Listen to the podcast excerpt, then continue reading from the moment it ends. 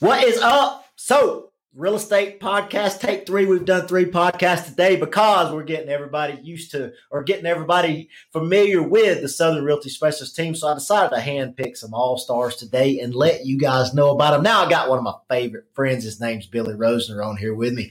Billy's a little bit new to real estate but not new to business. He has been a bank exec for many years and billy has decided to burn the boats and go all in on real estate if you don't know what burn the boats means is you sell yourself to an island and when you get there you're committed to living there, you burn the boats, so you can't go anywhere. That's what he's done in the real estate world. Billy, welcome, Thank brother. You. Thank you, man. I appreciate you having me on today.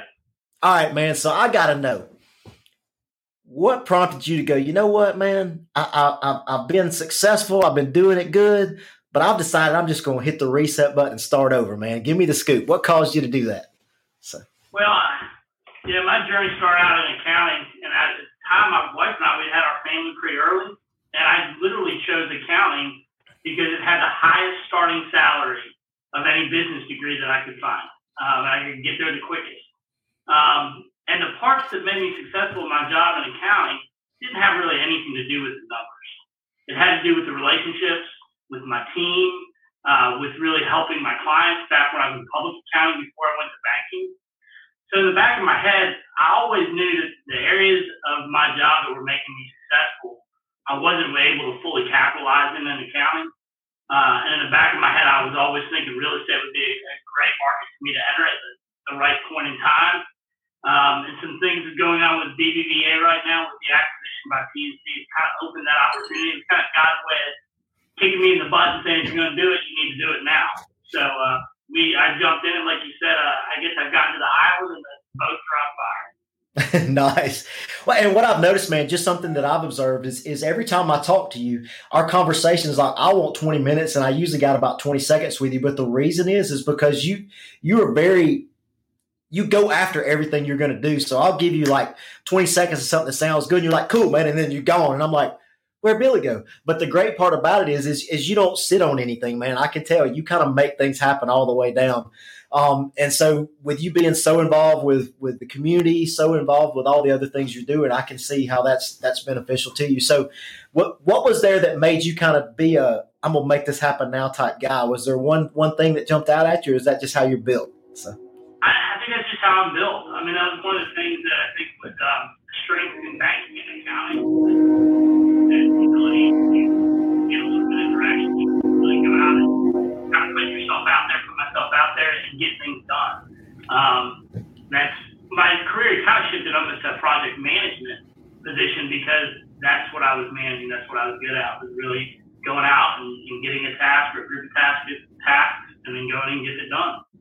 Awesome, awesome, and I, I love that man. I really do. I can usually tell when somebody joins if you know some folks are kind of scared to dip their toes in the water, and you're like, man, just throw me in. I'll figure this stuff out. I'll, I'll figure out how to swim. It doesn't matter. So, man, I love that about you, and that's that's going to be one of the things that's already catapulting your success.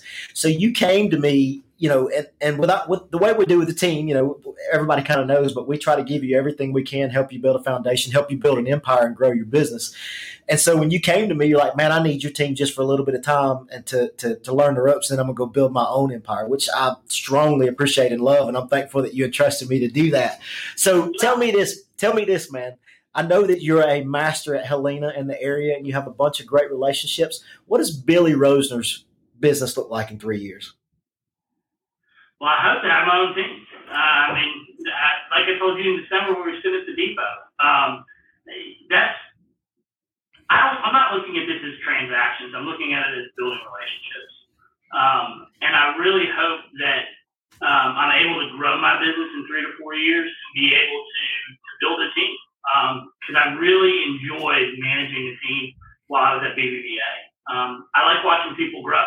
I like help, helping to contribute to their success. I think you and I uh, share some same qualities with that. Awesome, awesome. And what's it been like so far, man? What's been your biggest challenge kind of getting into real estate? And the reason I want to say this is because at the end, guys, I'm gonna put Billy's information down below. If you're looking at if you're looking at joining EXP or you're looking to buy your house, you're looking to sell your house, um, Billy is already well equipped and he's got the tools to do it. So that'll be down there for you to connect. But kind of tell me so far along, what's been your experience and maybe a few challenges that that that you're going through that, that you're trying to tackle right now? I think told me it was a water hose, um, and it, that's a very, uh, a very accurate description of what your first couple months in real estate are. Um, going from a career where I built the knowledge base and I was the go-to person, it's been a little challenging not having the answers and and getting presented with something and not knowing do I go left, do I go right. Um, the one thing that that I've taken away over the last six weeks is that um, just trust your gut. You know, most of the time I was gonna I was gonna make the right turn, and the other thing is is if you make the wrong turn, that's only a learning a learning opportunity. So I would say that was that's a challenge. Um, I've been working with a couple of buyers, um, and that's that's great. That's what I enjoy doing. That's building those relationships, getting out meeting folks. So um, I, I've definitely been enjoying that part of it. Awesome. And so, side note of something that's near and dear to my heart that you do is you're kind of a, like a stage production manager for for a band called the Parkside Pickers that makes their way around the Shelby County Arena. How'd you get into that, man? yeah, well, um, so I started playing guitar, I guess about two and a half years ago now, and I was real fortunate that two of my good friends in the neighborhood um, they both play. Uh, have been playing for over 20 years. So it kind of just we got together a couple nights a week and we'd be practicing in one of my buddy's garages. And um, and I said, you know, you guys are good. You ought to get some gigs and actually go out and, and play around town. And started off as a joke, and then um, we they started playing at Oversoul. I think was their first gig. So yeah, I, I haven't reached the point where I'm I'm good enough to go pick with them yet. But uh, yeah, when I can, I try to get up, get up there and help them set up their equipment, maybe get a free beer or two. That's what I was gonna say. Is the management fee beer? Because that would be that would be okay with me. at least a couple. At least a couple. Yeah. Well, and I put in I put in the, the blurb of, of the podcast. I was like, and, and you got to figure out why they call him Billy Gibbons. And I'm like, well, you can kind of look and see why people call you Billy Gibbons. And for those that yeah. don't know Billy Gibbons, you're probably a little bit young, but that would be a ZZ Top guitars. But but but it's also because you're tied into music and you do actually have those ties, man. So I appreciate you sharing that. yeah, music's a big part of when I when I have any free time. That's a big part of where I spend it. Awesome, awesome. So tell us about your family. Kind of, kind of tell us about your your areas that you work and your family and what you what you want to do or what you want to attract going forward. Because I believe if somebody's watching this email, it's going to be easy to figure out that you'd be one of the best agents that they could possibly pick around. So tell tell us, give us a snapshot of what that looks like. So. Yeah, so just a little bit about my family. I've got three kids. We've been in Helena since 2003. I've got two at Helena High School and one is at South Alabama.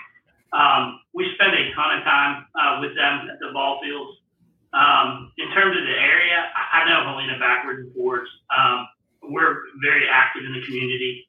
I know the surrounding areas very well um, and have contacts in, in, several of those areas. So I really think that um, I'll be able to help anybody moving into the Shelby County, Helena, Alabaster, Pelham and, and look forward to hopefully building some of those relationships. Awesome.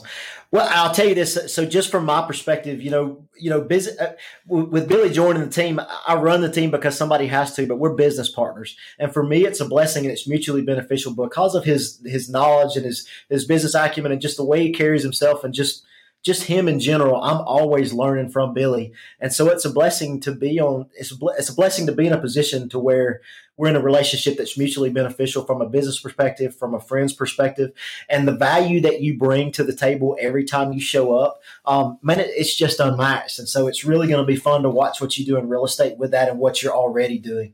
So I cannot thank you enough for being on this podcast and picking me to be in business with, and, and I can't wait to, for you to kick me to the curb and watch you grow your empire too, my brother. So. Well, Gene, I appreciate all the help you, you provided. I'll tell you what, you know, I, I haven't been a part of any other real estate teams over the years. And uh, you, you built a very good team, always willing to help, and it, just not with you, it's with everybody on the team. It was really, uh, I feel as though we're moving forward as one group and as one team. So that I'm proud to be a part of it.